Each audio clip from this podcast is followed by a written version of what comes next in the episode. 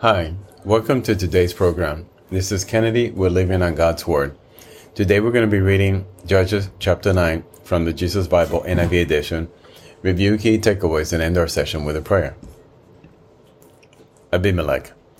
Abimelech, son of Jerubbaal, went to his mother's brother in Shechem and said to them and to all his mother's clan, Ask all the citizens of Shechem, which is better for you, to have all seventy of Jerubbaal's son rule over you, or just one man?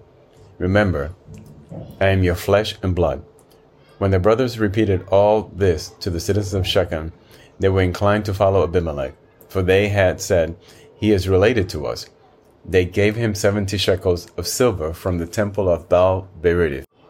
And Abimelech used it to hire reckless scoundrels who became his followers. He went to his father's home in Ophrah and on one stone murdered his seventy brothers, the sons of Jerubbaal. But Jotham, the youngest son of Jerubbaal, escaped by hiding. Then all the citizens of Shechem and Beth Millo gathered beside the great tree at the pillar in Shechem to crown Abimelech king. When Jotham was told about this, he climbed up on the top of Mount Gerizim and shouted to them, Listen to me, citizens of Shechem, so that God may listen to you. One day the trees went out to anoint a king for themselves. They said to the olive tree, Be our king. But the olive tree answered, Should I give up my oil, by which both gods and humans honored, to hold sway over the trees? Next the tree said to the fig tree, Come and be our king. But the fig tree replied, Should I give up my fruit, so good and sweet, to hold sway over the trees? Then the tree said to the vine, Come and be our king. But the vine answered, Should I give up my wine, which cheers both gods and humans, to hold sway over the trees? Finally, all the trees said to the thorn bush, Come and be our king. The thorn bush said to the trees, If you really want to anoint me king over you, come and take refuge in my shade. But if not, then let fire come out of the thorn bush and consume the cedars of Lebanon. Have you acted honorably and in good faith by making Abimelech king? Have you been fair to Jerubbaal and his family? Have you treated him as he deserves?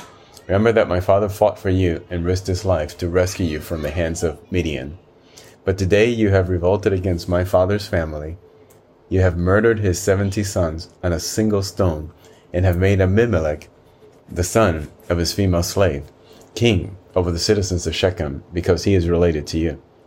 So have you acted honorably and in good faith toward Jerubbaal and his family today. If you have, may Abimelech be your joy, and may you be his too. But if you have not, let fire come out from Abimelech and consume you, the citizens of Shechem and Beth Millo, and let fire come out from you, the citizens of Shechem and Beth Millo, and consume Abimelech. Then Jotham fled, escaping to Beer, and he lived there because he was afraid of his brother Abimelech. After Abimelech had governed Israel three years, God stirred up animosity between Abimelech and the citizens of Shechem, so they acted treacherously against Abimelech. God did this in order that the crime against Jerubbaal's seventy sons, the shedding of their blood, might be avenged on their brother Abimelech and on the citizens of Shechem who had helped him murder his brother. In opposition to him, these citizens of Shechem set men on the hilltops to ambush and rob everyone who passed by. And this was reported to Abimelech. Now Gaal, son of Ebed, moved with his clan into Shechem, and its citizens put their confidence in him. After they had gone out into the fields and gathered the grapes and trodden them, they held a festival in the temple of their God.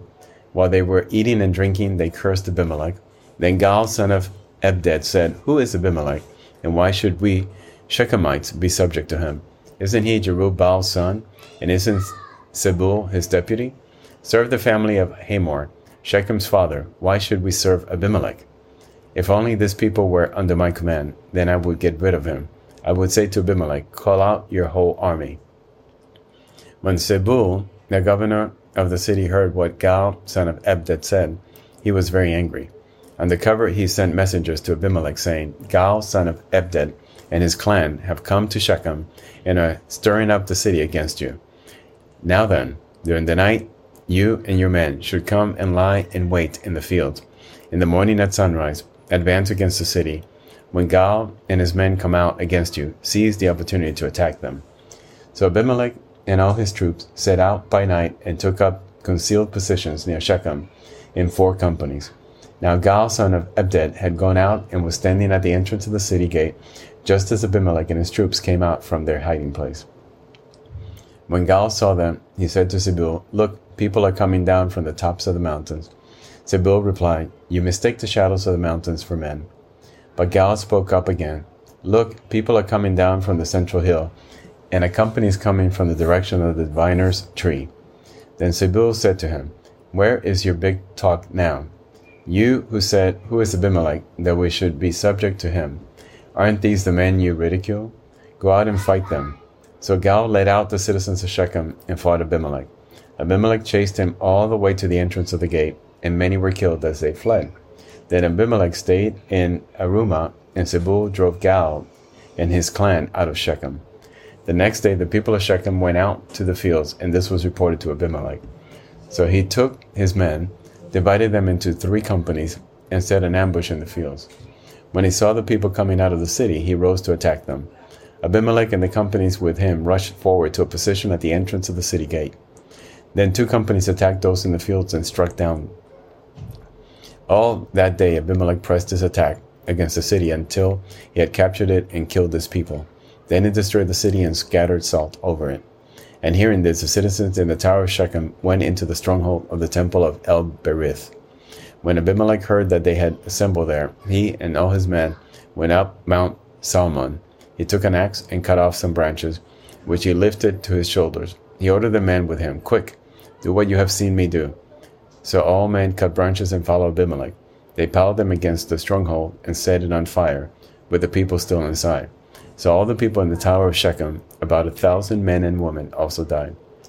Next, Abimelech went to Thebez and besieged it and captured it. Inside the city, however, was a strong tower to which all the men and women, all the people of the city, had fled. They had locked themselves in and climbed up on t- the tower roof. Abimelech went to the tower and attacked it. But as he approached the entrance to the tower to set it on fire, a woman dropped an upper millstone on his head and cracked his skull. Hurriedly he called to his armor bearer, Draw your sword and kill me, so that they can't say a woman killed him. So his servant ran him through, and he died. When the Israelites saw that Abimelech was dead, they went home. Thus God repaid the wickedness that Abimelech had done to his father by murdering his seventy brothers. God also made the people of Shechem pay for all their wickedness. The curse of Jotham, son of Jerubbaal, came on them. This is the end of Judges, chapter 9. So we see here that human leadership is what the people of Israel desired, even though God meant the people of Israel to be governed by a theocracy, sovereign rule and reign of God. But they persisted, and God gave them what they wanted. In that course, they got some wicked leaders. Abimelech, through treacherous mean, made himself a leader by assassinating his 70 brothers. But at the end, both him and the people of Israel were punished by God. So we see here that humans are incapable of making the perfect leader. God intended the nation to be under his rule directly, not under human leadership. But humans are not happy with that and consistently sought to have human leadership in spite of the consequences that this brought on them and in spite of being warned of the consequences many times. So let us pray. Father God, thank you so much for your leadership, for your love towards us. Lord, we just need you to be our King. We don't need anybody else. We don't need any other leader. Help us understand. Help us follow you. Give us the wisdom, the understanding. Help us be obedient to you, Father God. We love you and we trust you. And we pray in the name of your Son, Jesus. Amen. This concludes today's reading interpretation of Judges chapter 9. We hope that you will join us again tomorrow. God bless you. This is Kennedy, your brother in Christ, always.